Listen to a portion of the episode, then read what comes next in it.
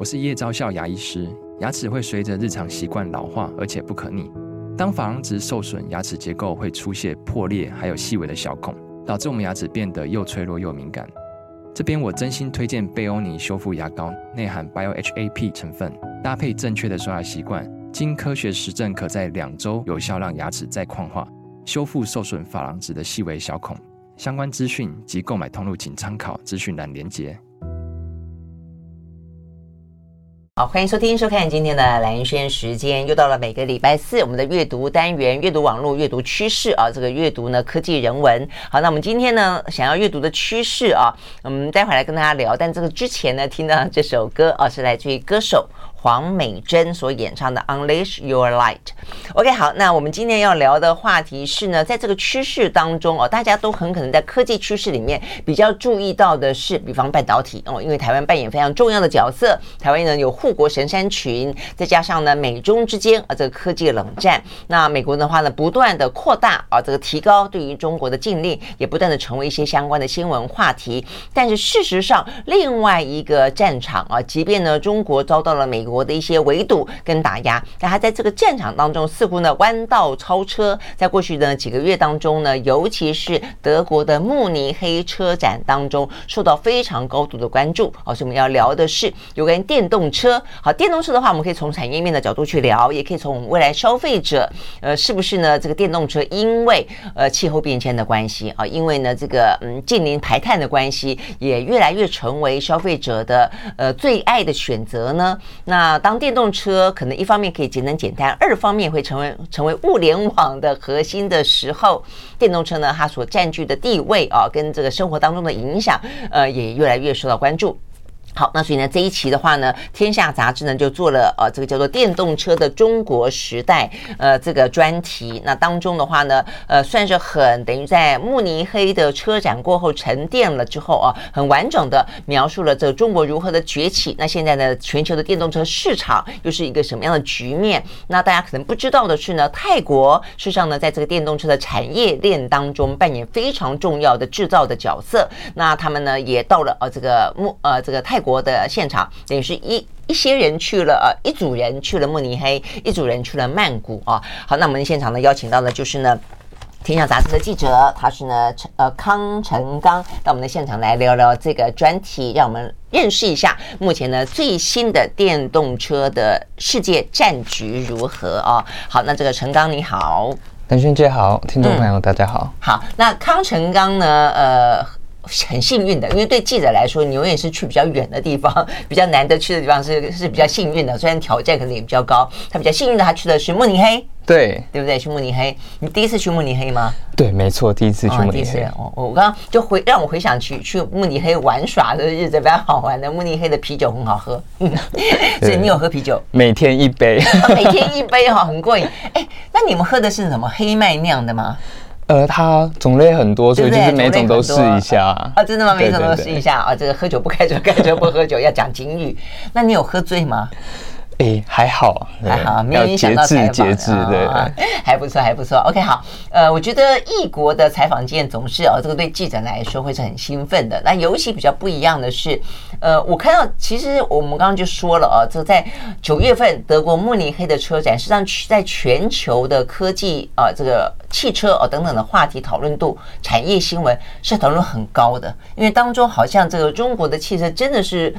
有让他那种惊艳的感觉，你要不要描述一下到底是怎么怎么回事？那时候报道真的很多，连主办国、连德国都对于中国的汽车觉得说：“哇，这个另眼相看。”所谓的中国时代也是他们的他们的说法嘛，对不对？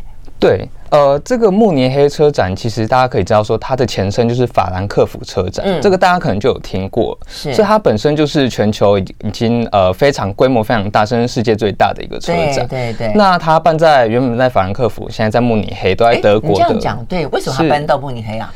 啊，就是跟呃法兰克福的一个约到了，那就是慕尼黑也很希望他来这边办这个盛大的展会。嗯嗯，对，增加他的呃国际曝光度就是。对对对，也吸引很多游客或者是商务人士来这边。是是，没错。对，那这个车展里面其实可以看到说，整个是非常盛大的，因为它是从它郊外的一个。展会中心，大家可以想象它是一个南港展览馆，嗯，它一路延伸到类似我们的可能新义区或是台北车站这样子的市中心，嗯，都有这样子的展场，所以它不只吸引商务人士，也吸引一些游客进来，嗯哼，对。那这一次，因为看车子大家会看得懂，而且大家会觉得很很有意思，很好玩，对不对？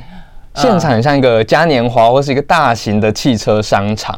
嗯、那当然，我们看到说这个在德国嘛，那所以像是福斯、B M W、宾士这些德国车厂，是啊，它当然是呃展得非常大。呃，因为它有这个呃主场优势，对不对？对，没错，没错。但是呢，我们也看到说，像是比亚迪在这一次的展区，跟其他家这种德国车厂真的是。不遑多让，那尤其他在这个市区的展区，它是刚好就在福斯的正对面，两边有点互相较劲的意味啊。这样的吗？对对对，尤其是福斯，大家在知道，可能在台湾还是稍稍微偏呃中高价的车子，是，但它在欧洲它就是一个国民车。对呀，事实上是。对，就是一个主流大众的车子。嗯，所以像是比亚迪，也就是要攻这一块。哦 okay, okay, 所以它是会放在福斯的对面，而不是放在宾士的对面。对对对对对对对，嗯，所以我们在展会的呃前中后都可以看到，说当地的媒体、德国媒体或是欧洲媒体，不只是德国的，嗯，对于中国车展，呃，中国的 中国的车子在这次的车展里面的表现，真的是非常的关注。嗯、那刚才讲中国车展，因为有些媒体真的就觉得说这次。法呃慕尼黑车展就像是一场中国车展，因为有四分之一的这个参展厂商都来自中国。OK 啊，所以对我刚刚正想问说为什么？所以意思说第一个量量很多，就是来自于中国的车。那中国的车子呃，特斯拉到哪里去了？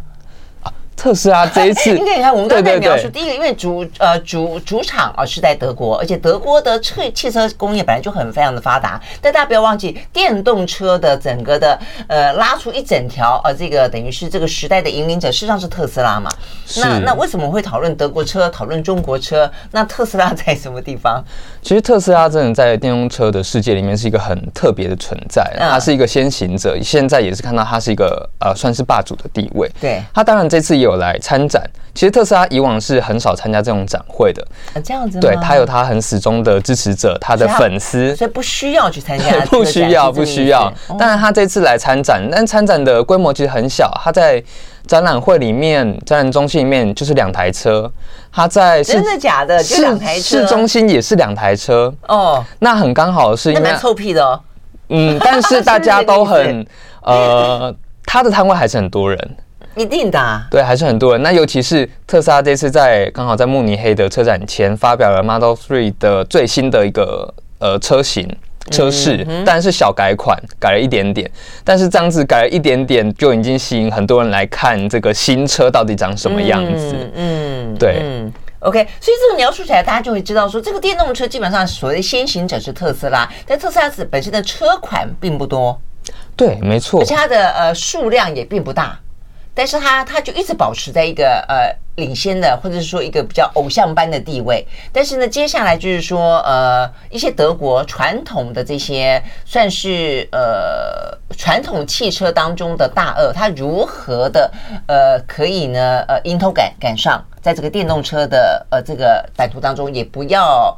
呃，失去它的一些地位，所以我觉得德国跟日本的传统车，大家会注意看出它到底在电动车里面怎么样表现。但没想到，我们今年要讨论的是更多的呃，这个中国的汽车、中国的电动车在里头。你刚刚讲占有四分之一嘛，啊，所以呢，它是呃车厂多，还是车的款式多，还是车的数量多？哦。我刚才先更正一个数字，不止四分之一，其实到四成。我刚才有点口，我到四成，所以非常真的非常多。那呃来讲，是以量取胜哦。来讲呃，对，它的厂商很多，它整个其实呃，先讲供应链好了。整个中国的汽车市场现在已经是全球最大的汽车市场，而且已经很行之有年了。那最一开始其实像是福斯这样子的呃德国车厂到中国去设厂。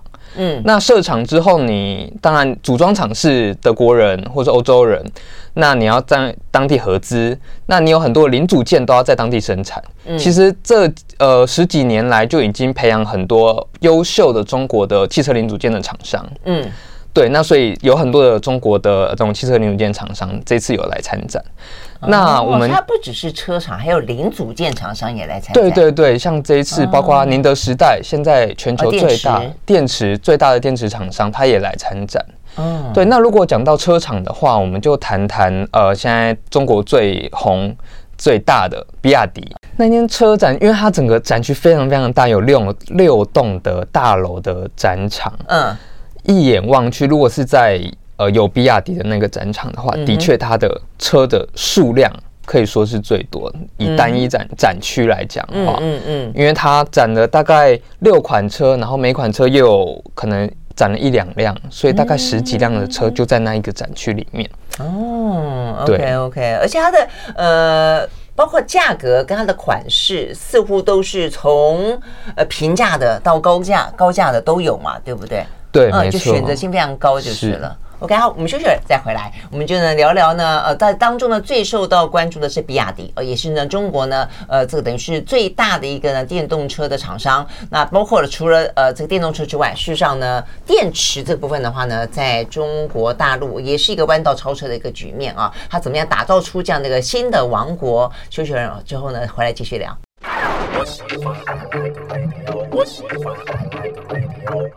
好，回到蓝轩时间，继续和现场邀请到的啊，这个《天下》杂志的记者康成刚来聊这期呢《天下》杂志的封面故事啊，叫做《电动车的中国时代》，我们就了解一下有关于呢这个电动车到底呢目前的呃厮杀了之后啊，这个世界版图是怎么样子的呃局面啊？那过去的话呢，由美国的特斯拉哦所引领的这个揭开序幕的这个电动车时代，当然。哦，当然，这个特斯拉还是目前的一个佼佼者。但是呢，目前呢，弯道超车非常的明显的是这一次的呃中国车。那中国车里面有几个，对不对？比亚迪，嗯，小鹏，还有一家叫做什么中，嗯。其其实有很多的，像是长安汽车，或者是上汽集团啊，还有上汽集团，就是在台湾也很红的 MG 就是他们的哦。OK OK，好，所以这几家的话呢，都在呢这一次的德国慕尼黑的车展当中，哦，这表现非常的亮眼。不过我们刚刚讲到了，市占率最高的是比亚迪嘛？是 OK，好，那所以它怎么样子的？它到底有多厉害？简单说，它有多厉害？呃，我们先讲中国市场，比亚迪在今年已经单季的超越福斯。中国叫大众汽车，因为大众已经在中国呃连霸好几年的汽车销售，所以现在在中国呃比亚迪是第一。那当然在中国大家觉得说可能有点民族主义的意味，那到了欧洲怎么样呢？那其实它的整个车系是非常的完整，从低价车，然后中价车，呃家大家庭用的，一直到可能比较高级的，它都在欧洲准备要推出了。嗯，那尤其在这次慕尼黑展车展，它也有展出。嗯。那它要瞄准的就是第一个，它的 CP 值很高，嗯，它 CP 值很高，而且它瞄准的是福斯，嗯，就是大众车厂，对，就是你的国民车到我中国来卖，现在我的国民车到你德国去卖就是了，到你欧洲去卖就是，没有错，没有错，而且它的价格比福斯还要再更低，我们就在现场访问，啊，大概是它的四分之三的左右，大概多少？台币多少？呃，台币大概就是你百万以内。可以入手。我要看到一个资料，有讲到过有一款车四十五万，真的还假的？那可能是在中国市场，因为德国人现在也发现中国车很便宜，就算是福斯自己的车，在中国车中国也卖比德国便宜。哦，这样子吗？对，每个德国人遇到我都爱说这件事情，跟我抱怨这件事情。啊，这样子啊？哦，那所以等于中国市场因为竞争激烈的关系，所以它就有点杀 销价竞争。对，没错，没错。那这样子的话，如果是外国人，应该先去德国买车，那再进到他们自己的国家里面，这样会不会，这样会不会划算？这样可能还是有关税或其他的问题。好，看一下。但我说四十五万买一辆车，那真的是很平价哎。对对对，那其实，在那边的话。我就可以呃，像是那边比亚迪的的一个销售经理或者他们的发言人就跟我说了，嗯、他们真的就是对标福斯，嗯、像是福斯的 Golf，大家很对。很熟悉的这台车，它就是一台国民车嘛。是，他就说这台车这样子的车，它没有设计的很 fancy，然后它够用，但是空间不会到很大，刚、嗯、好大概就是一个小家庭，你平常载人载货出去 shopping，嗯，嗯呃，超市你可以用的车。对，那没屁股停车也很方便。对对对，对对小车。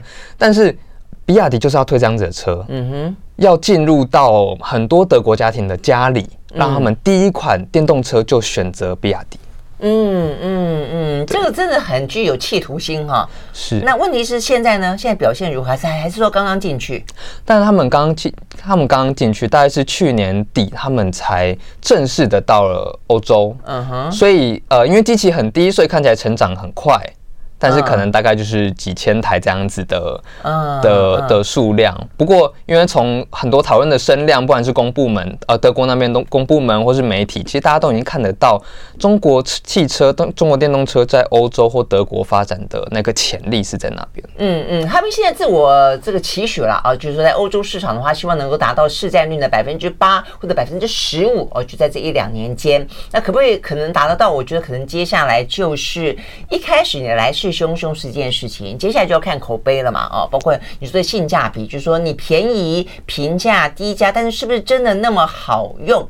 以前我刚才跟这个呃陈刚在聊到说，以前印度塔塔公司也曾经出过一个平价车，然后也是掀起一阵的讨论的风潮，二三十万就可以，你就想二三十万呢，你基本上。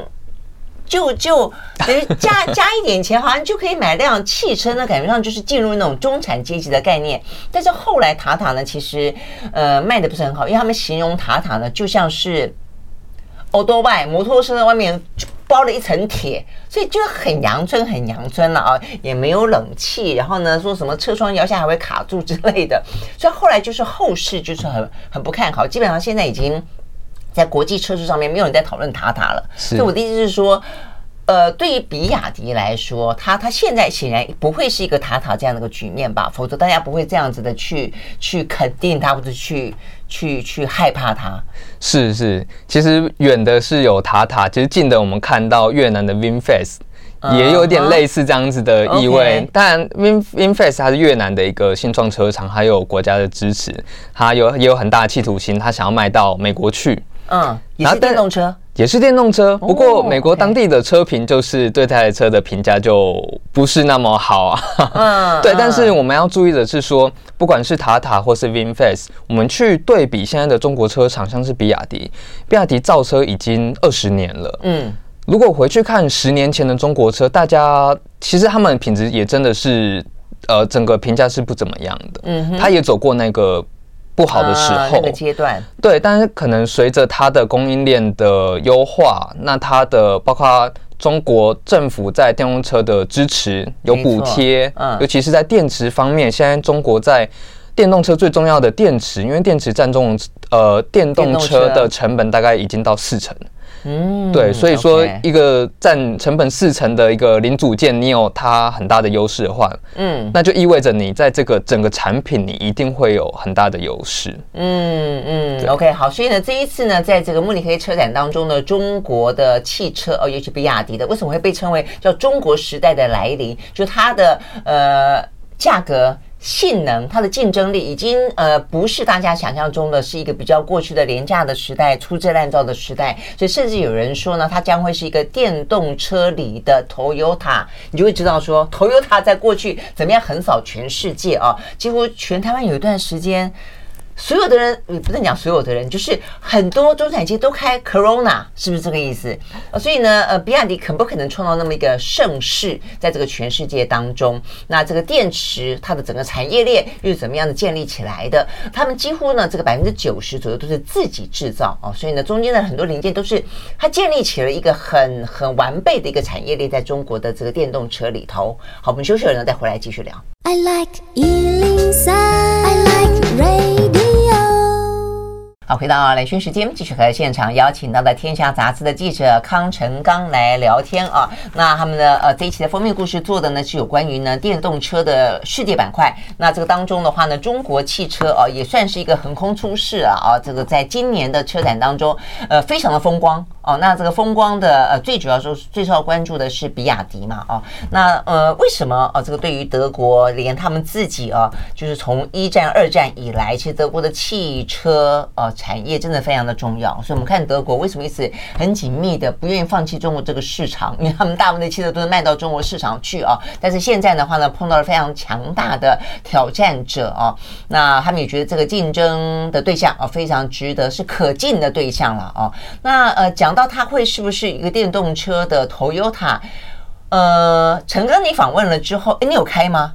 有有有，我在那边也开了两台比亚迪啊，真的吗？哈，对，你会觉得它是一个溢美之词，还是说呢？呃，因为我们现在知道欧美对于中国的崛起都非常的戒慎恐惧，会有点夸大了它的厉害，还是真的就是这么的好？那呃，它的整个的产业链的架构是怎么样子建造出来的？是，呃，如果讲说比亚迪会变成电动车时代的 Toyota，嗯，这个是一个很大的企图跟野心，也是一个很大的预测。当然，没有人可以百分之百说是，嗯，嗯，因为 Toyota 现在就是全球最大的车厂，嗯，销量最大的车厂，传统车，对对对，但它确实有它的潜力在，嗯哼，对。那当然，呃，我们就看到说，像是呃之前的 Toyota。或是我们看比较近一点的韩国车，Kia 跟现代，他们现在在全球的销量也都非常好，已经是呃全球前三大的汽车集团。对，其实都是一样的策略，像是跟比亚迪现在想要打的是一样的。嗯哼，他想要从呃大众主流的市场往上打，他们提高呃提出 CP 值高的车。嗯，当年的 Toyota 也是这样子，他们的 Corolla 就是这样子，好的 CP 值高的车，它的低价，但是它又好用，对，可用。嗯，然后慢慢的打进去，然后到当地设厂，扩增它的产量，然后降低它的成本，打进每一个它呃海外的市场里面。嗯，比亚迪现在也想要做类似的事情。OK，那是它也有高阶的车子，高价的车子。对，它当然也有高价的车子，那它的车系可以很多，但它要有一款先锋车，或者说打开市场的车，让大家知道说，哦，原来有这个品牌，而且这个品牌车子还不错。CP 值高，哦、开得好，就像是当年的呃 Corona 一样，是这个意思。没有错，没有错。那现在比亚迪的 Corona 是哪一台？它现在在欧洲主推的叫做呃 Atto Three。Atto Three。对，它在日本也是推这台车。其实它现在就是各个海外市场，它的第一款车就是这台车。哦，那反应都还不错就是了。那你开起来觉得？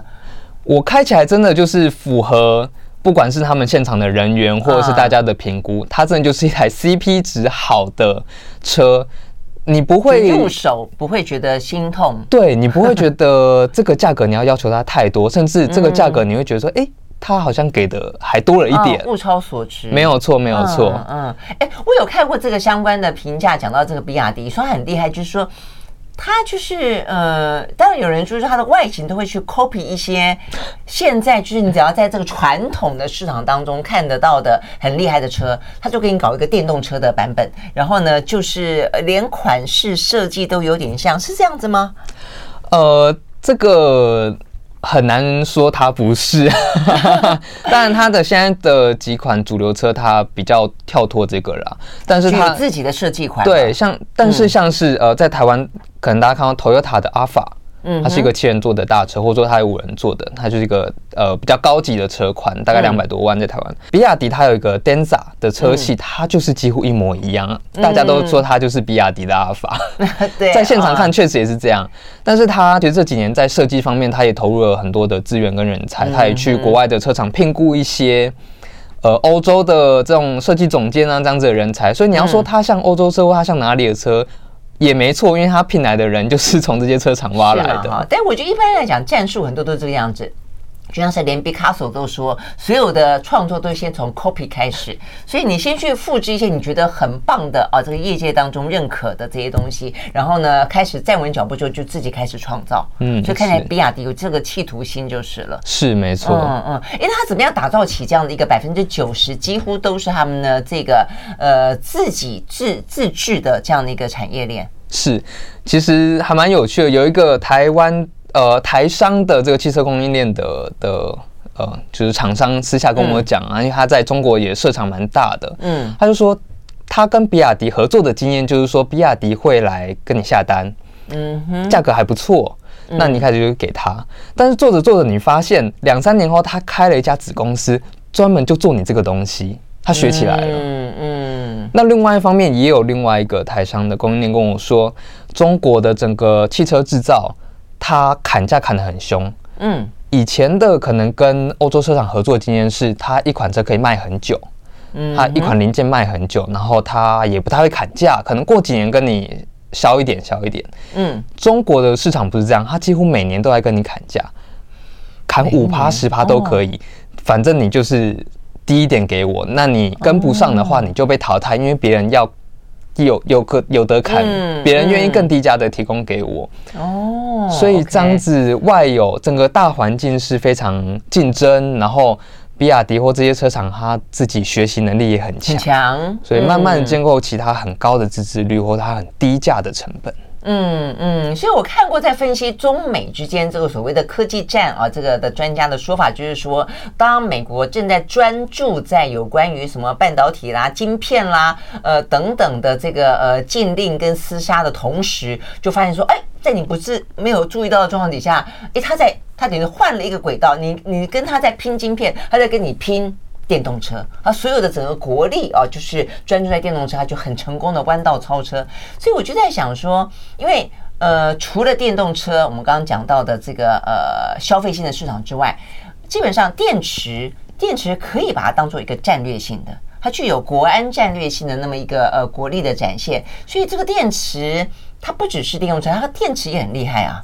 是前面有提到说，电动车的成本里面四成是电池，所以它就是一个呃电动车里面单一单一零组件里面最重要的。嗯，那我们看就是说，中国的电池供应链，第一大的宁德时代在中国，第二大的比亚迪自己就是第二大，就还是车厂，但是它其实是呃，他一开始跟鸿海竞争，它是做电子零组件，尤其是电池出来的。嗯嗯，对，所以呃。前前十大的这种电池厂商，动力电池就是说用在电动车电池里面，嗯嗯、六家就是来自中国。哇，六家都在中国。对对对，这跟他自己本身的这个呃材料、稀土等等来源多是有关系吗？锂土或什么？呃，可能有关，可是更重要的因素是说，中国政府在这个方面的确投入了很多的资源，嗯、然后去做一些补贴啊，或者说。呃，整个产业界知道说，中国政府的重心它就是摆在这边，嗯，所以不管是国外的矿的来源，尤其是锂矿，没错啊，它很多的中国厂去把它买下来，所以它从原料一直到制造，它的技术、电池技术的发展，它是很全面的去去布局的。嗯嗯，因为我们都知道这个电动车绝对不能够脱得了这个电池嘛，哦，所以台湾现在也有也有在在这个发展电池这个相关的产业。重点在于说，因为你这个车子，如果说你的电池它的续航力不够的话，呃，这个就是你一开起车来就是有那种电池恐惧症。现代人都有那种电电力不足恐惧症，对，什么东西都怕没电。所以呢，我记得宁德时代好像就在几个月前推出一款，说是一颗电池可以跑多远。它有很多，它现在如果是试验险，可能呃千一千公里这样子。其实很多的新技术现在都一直在进来，所以也有台湾的那种电池厂商跟我说，中国最厉害的那种电池产业链，不是说它现在的技术，还是说它多大，它的供应供货量怎么样，是它的人才。嗯，因为大家都知道政府的重心在这里，然后他人才也知道说。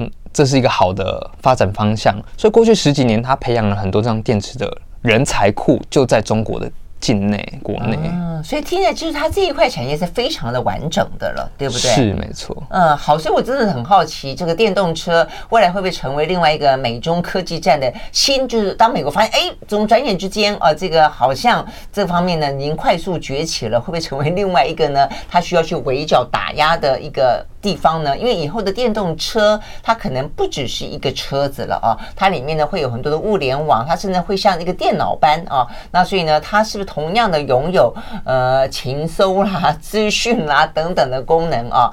呃，我们休息再回来继续聊。I like 103, I like radio。好，回到蓝轩时间，继续和现场邀请到了《天下杂志》的记者啊，这康成刚来聊天，聊他们的封面故事。讲到的呢是电动车的中国时代哦，所以听起来的话呢是真的哦，还蛮呃受到瞩目，而且呢他们这本身啊这个已经蓄积许久啊这个相关的能量也打造了一个很完整的哦那么一个产业链，但是这是在中国内部嘛啊，如果说你要去行销到海外的话，我们知道像是过去的日本的 Toyota，它事实上是在呃欧洲也好，在美国他们都有厂。是在当地，它可以有厂，然后呢，可以呢提供这些零件呢，在当地卖嘛。哦，这个当然就是你会缩短啊这个呃产业链，让它能够更符合这个相关的一些利润啦、成本啦哦等等，去接近市场。那问题是中国大陆，嗯，这个他他们在欧洲有这个厂吗？他们有这个能力去用低价格支撑他们这样子的一个呃雄心吗？是，呃，如果呃听众朋友有看我们杂志的话，其实内页有一个很完全的的地图啊，就是它布局的呃地图。其实我们去采访之后才知道说，如果比亚迪要照着 Toyota。的这种趋势，想要到各国，就是说各地海外市场去布局的话，在地化生产真的是非常重要。对啊，你说特斯拉也是啊，特斯拉它的那个上海超级工厂多大？是没有错，但是我们就可以看到说，Toyota 当年它是汽油车出海。那汽油车的话，其实它在各国都已经有很成熟的产业链。嗯，那基本上你的整车厂品牌到了当地，你可以直接用当地的产业链。嗯，但是现在各国在电动车，尤其是电池，或者说其他电动车需要的零组件，其实还不是到那么成熟，或者说它的供应量还没有到那么大。嗯，所以我们看到说，特斯拉到上海设厂之后，其实整个中国的。电动车专属的供应链才慢慢长起来。嗯嗯，对，所以呃，现在中国可以说是有最成熟完整的电动车供应链。那现在海外是没有，所以我们采访之中也有一些分析师跟我们呃讨论到，就是说他现在如果到欧洲甚至到美国去设厂的话，去做供应，要打开整个市场的话，你可能要把很多的供应商也一起搬过去，那去做在地化生产。OK，所以这有点像我们在讲台积电。台积电过去的话，可能不只有台积电，台积电其他的下游厂商也要一起过去，是对不对？上下游啊，所以呢，呃，所以对于中国大陆来说，如果它的汽车、电动车的版图真的要如它所期待的，在海外攻城略地的话，显然的要有一个。一个很很大的整建过程啦，对不对？是是是，有个大搬家要大搬家，大家一起搬过去。嗯嗯嗯。哎、嗯，那如果讲到这个大搬家，因为讲到整个是整个的制造业嘛，它整个的比较实实质上的这样的一个供应链，像是泰国，我看你们这一次的话呢，另外一个重点是在泰国。讲到泰国，事实上它也扮演了这个制造，所以其实你看哦，这个呃，日本的 Toyota 很多的车子是在泰国，在东南亚这块是在泰国制造的。是。没错，那所以代表说泰国也有很强的制造能力。对，泰国它去年的整个整车制造大概是一百八十万辆。嗯、那有人说它是东方底特律。就是底特律，大家知道说它是一个汽车的重镇嘛？对对。那泰国也，那泰国以前的话，它是日本的车厂在那边设厂很多。嗯哼。在那边有人讲的直接一点，就是说它有点像日本车厂的殖民地啦，就是就直接到那边去呃生产这个汽车，那可能卖当地也销往海外。嗯，这样子对。那我们看到说很多中国车厂现在也看到泰国，嗯，因为。刚才讲到说，虽然说电动车跟汽油车它的供应链不完全一样，但还是有可以共用的地方。嗯，所以说像是泰国这样子的地方，它本来就有一定的汽车供应链在那边。嗯，那他也会愿意到那边去。一来是因为供应链相对其他地方完整，那二来是说，呃，整个东南亚市场也是中国车厂想要去打的海外市场之一。OK，所以意思是中国现在已经有品牌了。所以呢，它的制造可以借用泰国当地，是没错。哦，这样子。但问题是这次解决的是它呃东南亚的市场问题，那问题是欧洲跟美国还是没有解决啊？对，所以我们现在来看欧洲的话，像是比亚迪或者是上汽，就是他们的 MG 这个品牌原本是英国的品牌，那由上海汽车集团之后把它买下来，现在在欧洲的电动车销量也蛮不错的。也都说要在欧洲来设厂，嗯、那到底它设厂能不能成功，能不能把呃产量拉起来？那尤其是它的成本能不能去做竞争？这个或者说它维持它在呃不能说跟中国一样，但是接近它在中国生产的这种成本，嗯，这就很关键，可能就是这些呃中国汽车品牌在欧洲能不能站稳脚步的一个重要的因素。所以，在我们这个下这个观察点就是了，没有错，没有错。Okay. 好，但是那如果这样的话，那你们去泰国最主要的目的是什么？我就说你们特别拉了一条线去泰国做访问。那如果它纯粹只是一个制造业的，呃，嗯。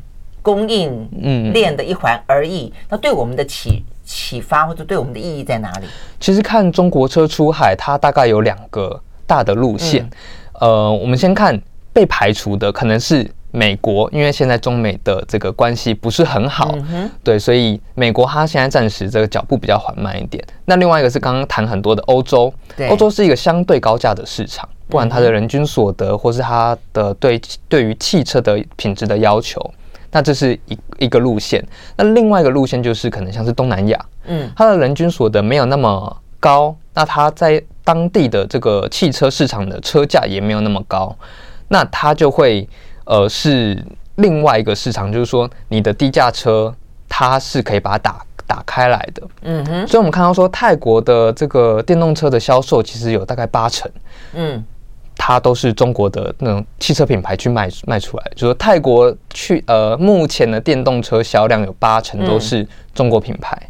嗯、哦，所以它等于是还没有攻占欧洲以前，已经先攻占了东南亚，是这个意思？诶，可以这么说。但东南亚的这个那个电动车的脚步相对欧洲缓慢一点，嗯，但是以整个市占率来讲，它是非常高的。OK，那台湾呢？很好奇哈。那所以台湾的这个电动车市场目前是谁的天下？或者说我们在整个制造的呃供应链端有没有任何可以扮演的角色？我们休息，马上回来。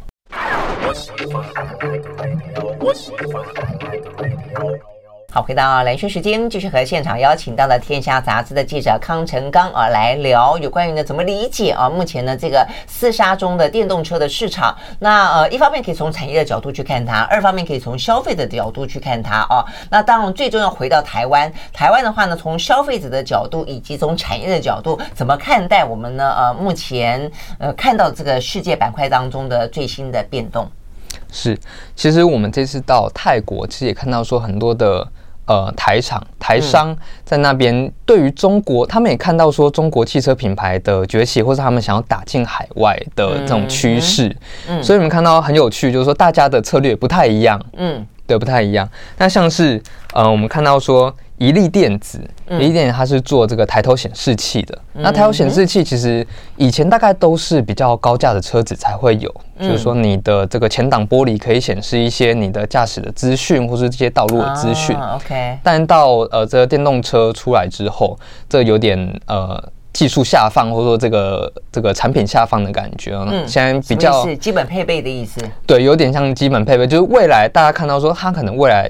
真的会变成一个基本的配备，嗯、大家可以都用到这个前挡的 HUD 的显示器。嗯，就你的你的前面的车窗上面都会显示很多及时的，比方说，是呃，比方说温度、天气、新闻，是这样的吗？可能你的 时速或者是呃时速。那有一个还蛮重要，就是说你的导航，如果你的车机、啊、对你用你的车机导航，它可能会说，哎，你现在要往左转或是右转，你要你要你的路线是长怎么样的？OK，对，那像它。它其实很呃很早之前就已经跟中国的车厂有接触，嗯，其实很早他就看到这个趋势了。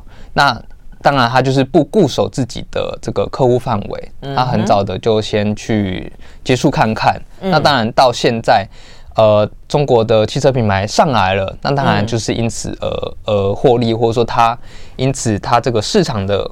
这个前瞻性或者说它的潜力就更变大。嗯，就是说有有提早布局切入市场的台商。对，没错。那也有什么？那另外一个我们看到说，另外一家呃台商或者说它有点像是泰商，叫有量科技，它在台湾上市。那这几年是被泰国的一个富豪给入股。嗯，对，所以它现在在泰国也有很大的产能。嗯，那它就是跟中国车厂比较像是合作。嗯的关系，像是他也有跟，因为它是一家电池厂，嗯，他也有跟中国的电池厂合作。那也有可能他一条路就是说，中国的电池厂他想要在泰国来做生产，嗯，他们可以合作盖厂，或是合作生产、合作出货。这都是它的可能。所以它不是把中国的厂商当做客户，比较像是合作的 partner，然后去打开商机。嗯嗯，对，OK，那还有别的吗？另外一个就是泰达电。大家可能呃，听众朋友有记得说，台达店有一个小金鸡叫泰达店，嗯、泰国的泰，嗯、对，它一度是这个泰国股市里面呃。市值第一大的股王哦，这样的哦，对，那市值一度这个超越了那个台达电 这这个母集团本身，对对对，所以它是一个真的是一个金鸡母。嗯，那它做什么？但是它在泰国生产，它在呃主要做电动车的呃零组件，然后也有做这个充电桩啊，充电桩。但是它很有趣，他觉得说他的竞争对手或是他的客户都不是中国，是呃反而是欧洲。嗯，因为它的可能价格比较高，它的价值比较高，OK，所以它面对中国这样子的竞争，或者说这样子的趋势，它有看到它自己的优势，跟这个他要打的市场，他的战场在哪里，所以面对中国汽车这个电动车出海，在海外这个攻城略地的情况，他知道说他不要这个随之漂浮。他要打到他需要的锁定高价高价市场，没有错，他锁定高价的市场，然后知道他的对手在哪里，不是中国，而是欧洲，他更强劲的对手。嗯哼，对，OK，好，所以听起来的话，总而言之，好像一个呃激烈竞争的战国时代已经拉拉开了，就是了。对，没错，大家都有自己的战略跟策略要去应对现在的新趋势。OK，那所以台湾在传统的汽车产业当中，其实一直蛮。弱的，可以这样说吗？呃，可能在国际竞争上面，对不对啊？那我们在新的电动车市场当中，看起来有不一样的局面吗？就说有新的机会，如果你有把握住的企业，当然它有新的机会。但这个电动车市场的这个变动非常的大，因为看到说前几个月欧洲又对了这中国电动车有一些补贴的调查，或者说，对呀，呃，宁德时代要跟福特在美国设电池厂，这也是一直在被调查中。就说这个地缘政治跟这个汽车电动车的这个产业趋势一直交错的。变动的非常快，所以这个企业如果要把握的机会是这个能动性啊，它的观察力要非常的足够。嗯，但是就消费者的角度来看呢，它现在已经是一个越来越多选择的时时候了，对不对？是，我们也看到说，像是台湾纳智捷跟这个宏华的 N 七，嗯，的明年要开始交车了。对，那它现在第一波是九十九点九万嘛，嗯哼，可以说是台湾第一台，就是说。国民的电动车可能真的要来了，嗯、那很多的呃，这个平价电动车可能明年也会在台湾的上市，嗯，所以可以预期说，那种平价电动车的时代，在台湾或在国际其他国家都会出现。嗯，OK，好，所以呢，当这个平价电动车的时代来临的时候，变得说可能在呃，大家会更有感，对不对？在路上看得到的哦，跟一般的生活当中的选择可能会越来越多。OK，好，所以我们这是我们一个呃很完整性的来理解一下啊、哦，这个有关于电动车目前最新的状况、最新的战况。好，非常谢谢呢陈刚跟我们分析啊、哦，跟我们聊这个内容，谢谢喽，谢谢，谢谢，谢谢，拜拜。